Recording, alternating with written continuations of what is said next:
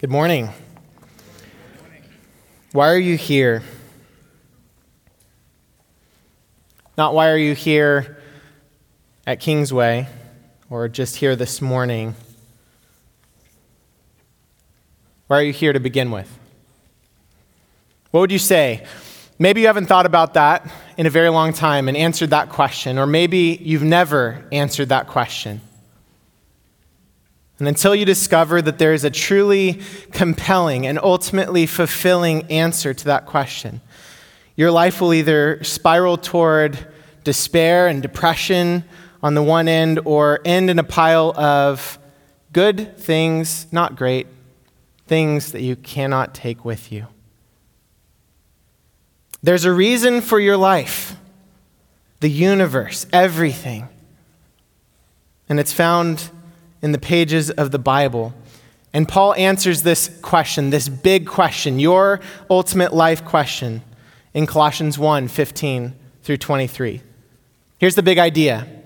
If you're taking notes, the big idea is this the universe exists to glorify Jesus Christ. Now, why do I say that? It's because of, it's because of who Jesus is and it's because of what Jesus has done. So, who is Jesus? Number one, Jesus is the visible image of the invisible God. Look at verse 15. He is the image of the invisible God. Consider what this tells us about God's nature. He's not constrained to a single location. He's not physical, he's spirit. He's invisible by his very nature. Consider 1 Timothy 6, verse 16. He alone is immortal and lives in unapproachable light, whom no one has seen or can see. We cannot see God, but what does our text say about Jesus? It says that he's the image of God. What does it mean to be an image, especially of something invisible?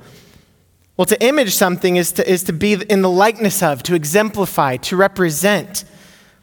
Why is that significant? Why is it significant that Jesus is the image of the invisible God? Well, who else is said to image God?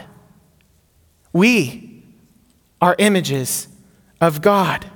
Humans. Remember in Genesis 1 26 and 27, God says, Let us make man in our image, after our likeness. And so God created man in his image, and in the image of God, he created them. It was all by design. But what happens when we fail in keeping with our identity as image bearers. When we stop reflecting his image in our words and in our actions, in our attitudes, we corrupt the image. And that's what every human has done from Adam till now, save one. And who's the one? It's Jesus the new and better Adam. He's the perfect image of the invisible God. Continuing in verse 15, it says that he is the firstborn of all creation. Now, it's not to say that he is a created being, far from it. To the contrary, this word is, to use, is used to introduce his primacy, his supremacy. Therefore, we understand that his position is both before and above creation. John Calvin warned that we must be careful not to look for God anywhere else, for apart from Christ, whatever offers itself in the name of God will become an idol. And consider how many religions have done that. Think of Islam or Hinduism or Buddhism. Everyone in the world claims to know who God is but only Jesus has given us the visible revelation of the invisible God.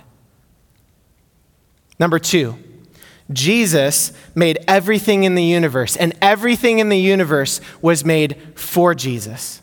Look at verse 16. For by him all things were created, in heaven and on earth, visible and invisible, whether thrones or dominions or rulers or authorities.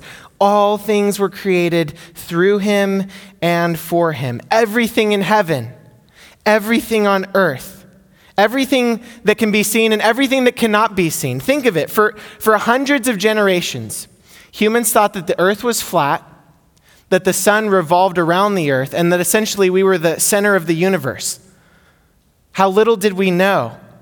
How many of you guys remember the news in 1990? What, what was it that NASA launched into space? Anybody remember? The Hubble Space Telescope. How many of you guys are old enough to remember that in the news? How many of you guys were born after 1990? Okay, I, okay, it's, a, bit, it's, about, it's about a split. I, um, this shows my age, but I was born after 1990. I don't remember the Hubble telescope uh, being put into space, but that's not my point. my point is, what has it, what has it produced? What, is it his, what, it, what has it revealed to us? It has revealed thousands upon thousands of stars, planets, and galaxies and do you know who made all of those glorious things? Jesus. Jesus made those things. And consider us in contrast to the vast universe. We are in one galaxy, in one solar system, on one planet, on one continent, in a single country, in a single state, in a single city, in one building, in one room. Have you located yourself? According to a science report from the BBC, the world contains about 8.7 million kinds of species, and humans are only one. All of this, everything on planet Earth, everything in the Milky Way galaxy, all these millions of stars and galaxies, all of it was made, here's my point, to glorify one person, Jesus Christ. Third, Jesus sustains everything in the universe by his power. Look at verse 17. And he is before all things, and in him all things hold together. He is the Lord of creation. He sustains it with the word of his power. Consider in Genesis when God says, Let there be light, what happens? There's light, there's power. And Hebrews 1, verse 3 says, Jesus upholds the universe by the word of his power. Jesus powerfully holds all things together. And again, consider ourselves in contrast to Jesus. We didn't choose when we would be born, or to what parents we would be born, or in what century we would be born. We live to maybe 75 or 80 years old and as Psalm 103:14 tells us, God knows our frame and remembers that we are dust. We cannot sustain our own lives past the allotted time that Jesus determines. See, scientists at, at a prominent school in England um, have determined how much longer the earth will be inhabitable. Uh, they say, barring nuclear war, rogue asteroids, or being destroyed to make room for a hyperspace bypass, uh, the research have estimated that the Earth will remain inhabitable for the next 1.75 to 3.25 billion years. Wait, what? How, how could you possibly know how long the Earth is going to be inhabitable? It's only going to be inhabitable as long as Jesus sustains it, as long as Jesus holds it together. And a couple of those caveats are, are possible, right? I mean, the asteroids or the nuclear war, maybe not the hyperspace bypass, but, um, but it's Jesus that's holding us together. It's Jesus. He holds everything together, He even holds you together, down to your very pulse, your heartbeat, your very breath. You woke up this morning because Jesus held you together. The pre existent one is sustaining everything in the universe. Number four, Jesus is the head of his church. Look at verse 18 with me. And he's head of the body, the church. He's the beginning, the firstborn of the dead, that in everything he might be preeminent. He's the head of the body. What does that mean? Well, Jesus isn't just some cosmic force doing cool things out in the world. He's intrinsically relational. He's creative and sustaining, and he's using these creative and sustaining and life giving power, and it's being directed towards something. What is it being directed toward? His people. The church. The church is like a body made up of many members, diverse in its various parts, but unified in this that Jesus is the head of the church. Now keep reading. He is the beginning, the firstborn of the dead. Now think, he, he lived, Jesus lived a perfect life that we could never live. He died the death that we deserve. His resurrection inaugurates something new, new life. So, what have we learned about Jesus so far? That he's the image of God, that he made everything and everything was made for him, that he sustains everything, and that all of that power and love is being directed toward his people, he is the head of the church. But why does that matter? Why? Why is Jesus who he is? And why does Jesus do what he does? It's not random, there's a reason. He's on a mission. He's pursuing something. And it's this it's the exaltation of the glory of God in the person and work of Jesus Christ. Look at, look at the end of verse 18. It tells us right there what this is all about. That in everything he might be preeminent. That's the mission of the universe revealed. What does it mean to be preeminent, to be supreme, to be glorious, to be exalted? Now, what does that not mean? It doesn't mean that, that Jesus somehow becomes more worthy. It's that his worth is made known, it's revealed, his glory is made known. And where is that glory made known? Look at verse 16, 17, and 18. By him, all things were created. All things were created through him and for him. He is before all things. In him, all things hold together, that in everything he might be preeminent. God's mission for the universe is that the glory of Jesus Christ would be made known in all things. Now, that sounds awesome, sure. But do you believe it? Doesn't our world feel a little bit more chaotic than that? What about our personal lives? Is the world chaotic? Does it feel chaotic? Yes, absolutely. But is it, are we in utter chaos? No. No. We're not without purpose. The universe has a point, the universe has a goal. It's heading somewhere, it's going somewhere.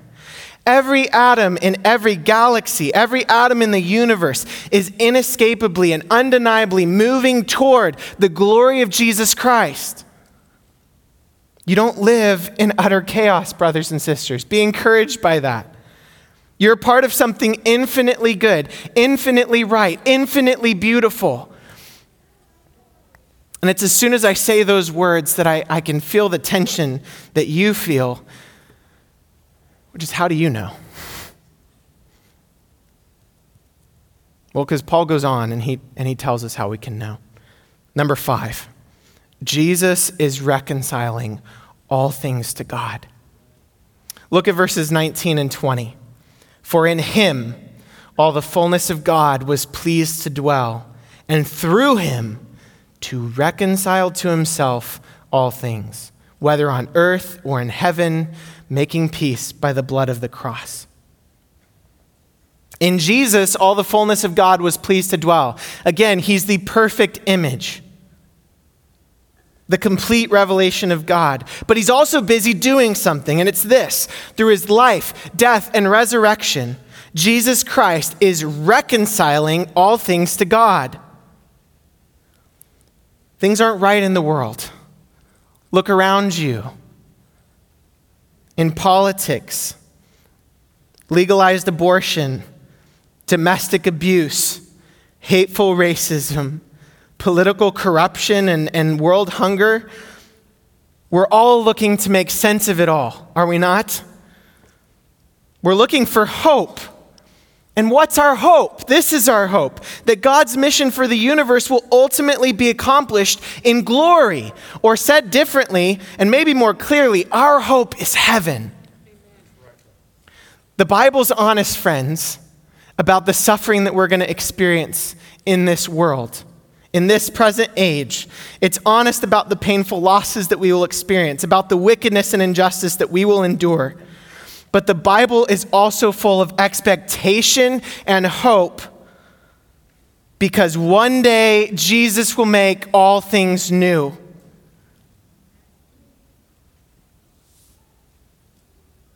So we must not look to earth, for that which God has only promised will be complete in heaven, where he will wipe away every tear from our eyes, and death shall be no more, and neither shall there be mourning, nor crying, nor pain any more, for the former things will have passed away.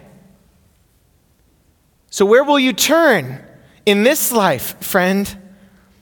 When you experience suffering and loss and fall into depression, our strength and our comfort and our rest is found in Jesus, who is himself our peace. Where do we find ourselves in this grand narrative? If the universe exists to glorify Jesus Christ, then what kind of implication does that have for you and me? Well, I'm glad you asked. Paul was thinking the same thing, and he, he answers that very question in the next several lines. So, this is the second big idea. Not only does the universe exist to glorify Jesus Christ, you exist to glorify Jesus Christ. And you exist to do this in two ways one, by being reconciled to God, and two, by being sanctified by God. Let's look at the first. By being reconciled to God. Look at, look at verse 21. And you, who were once alienated and hostile in mind, doing evil deeds, he is now reconciled in his body in the flesh by his death. Now, note the past tense here.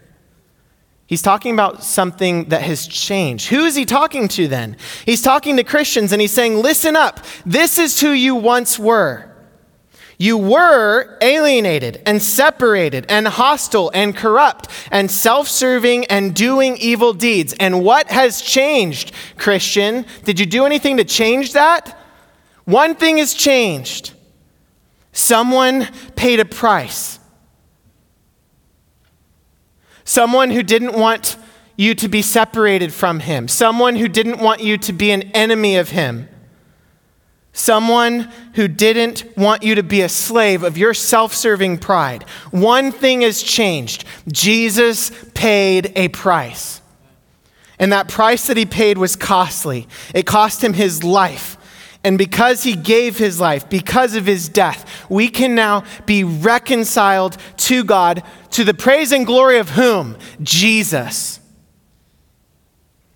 Second, by being sanctified by God. You, you exist to glorify Jesus Christ by being sanctified by God. Now, look at the last part of verse 22.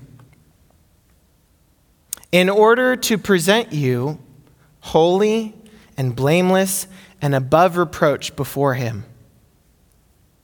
There's a desired outcome here. Reconciliation is the means. What's the end?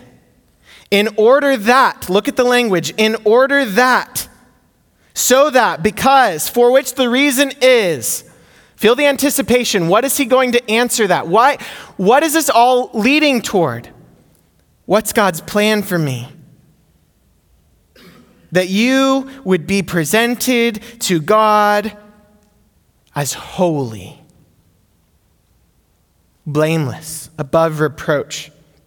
That we would be dedicated and devoted to God, that we'd be full of love and joy and peace and forbearance and kindness and goodness and faithfulness and gentleness and self control, that our hearts would be clean from an evil conscience and our bodies washed with pure water. And consider Christ's position in this verse. Where's Jesus? He's the very one who presents us to God. Your sanctification matters to God because it gives Jesus glory. So don't rob him of his glory. And this leads us to our response to this glorious mission After God reveals his mission for all things, his mission for your life, what must we do?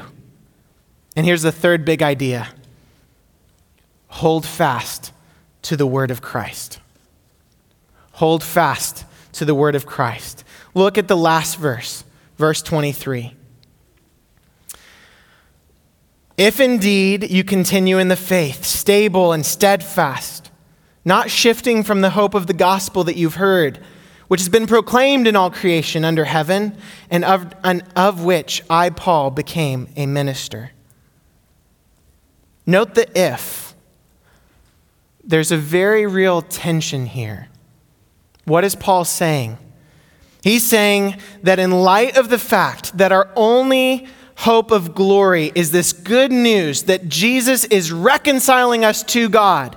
In light of the fact that the entire universe was created for Jesus and that your life was created for Jesus, there's one conclusion. What must we do? Hold fast.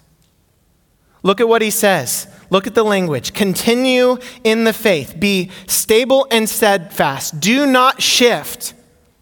In other words, you will be tempted to give up. You will experience instability and insecurity.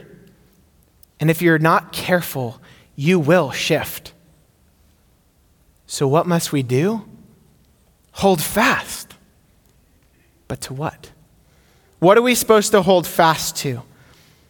Now, let's not allow ourselves to be vague here. Paul's more specific. How many of us have, have told a friend, hold fast to Christ, friend, when they're going through something difficult? We don't want to give each other vague Christianese. God's more caring than that, and Paul's more careful than that. So let's look at what Paul says. What are we supposed to hold fast to? It's right there in the text. It's the gospel that you have heard, which has been proclaimed, and of which Paul is now a minister. What is Paul a minister of? The hope of the gospel. And more specifically, the word of Christ, the truth of who Jesus is. What he's done in the past, what he's doing now, what he's going to do in the future, his promise. It's a message that has been heard, it's been proclaimed, and it's now a ministry. So, what do you hold fast to, friends? You hold fast to this the Word of Christ, the Bible. And how? How do you hold fast? How do you hold fast to the Bible, the Word of Christ, when life hits you upside the head? What do you do? How are you supposed to do it? Well, consider when you receive an unexpected medical bill or perhaps a major appliance in your house needs to be repaired or replaced.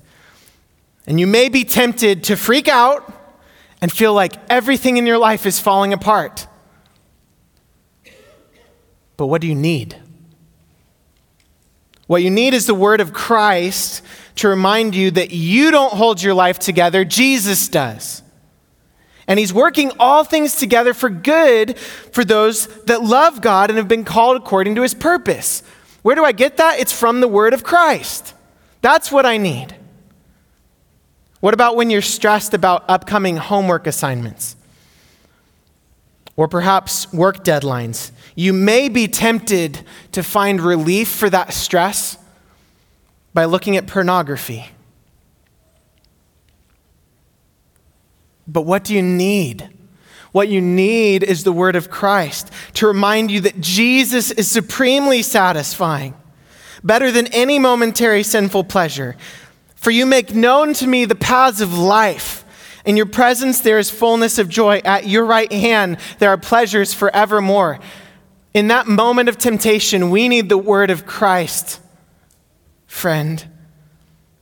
Or perhaps when you don't feel a thing. What do you do when you don't feel a thing toward God? It just feels cold and like you're in the dark. And you question if your conversion was real. What do you need? What you need is to be directed to the Word of Christ, where God reveals that He has acted decisively, once and for all, to reveal Himself to you in the person and work of Jesus Christ. And more than that, that His plan for you is so glorious that He wants to reconcile you to God. What do we need when we're faced with the difficulties of life and the temptations of evil? We need the word of Christ. We need to hold fast to it. Holding fast to Christ requires the word, the Bible, not, not fine wine, not romance, not a promotion, not good health, not more money. None of these things answer the question, the big question. Only the word of Christ can reorient your life toward what is real and true and beautiful. So hold fast. In closing, why? Why are you here? Not why are you here at Kingsway? Not why are you here this morning? Why are you here to begin with? Is it random chance or natural selection? No. There's a reason. The universe exists to glorify Jesus Christ. So, what must we do? We align ourselves to God's glorious mission for the universe by holding fast to Christ. We align ourselves to God's glorious mission for the universe by holding fast to Christ. So, I want to locate our hope in God. Maybe you've lived a long and full life, and maybe your body is not what you what it used to be. Work, maybe your mind works slower than you want it to. What are you holding on to? Where is your hope, Christian? Hold fast to the word of Christ. Maybe you're in the midst of parenting several children high school, middle school, preschool, toddlers, little babies. Maybe you're in the middle of a career or a career change, and your life is just full of a busy schedule of anxiety and stress and anxiety and stress and more of the same. Where is your hope, Christian? Hold fast to the word of Christ. And maybe you're like me. You're a young person. Maybe you're a part of Frontline or you're a young adult, a student, or someone trying to discover your career path. Maybe you've found a fulfilling relationship in marriage, or maybe you want that so badly. But let me ask you where is your hope, Christian? Where is your hope? Our only hope is if we hold fast to the word of Christ. Let's pray.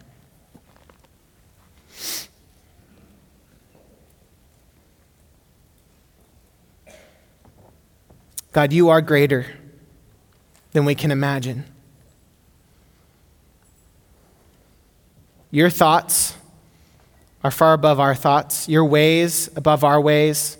We cannot comprehend you in your fullness, and I feel so minuscule when compared to the glories just of your creation, let alone of the glories of Christ and reconciliation.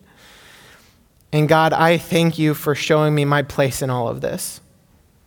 And I pray for my friends here, my family, my fellow Christians, and those who listening are not yet following you.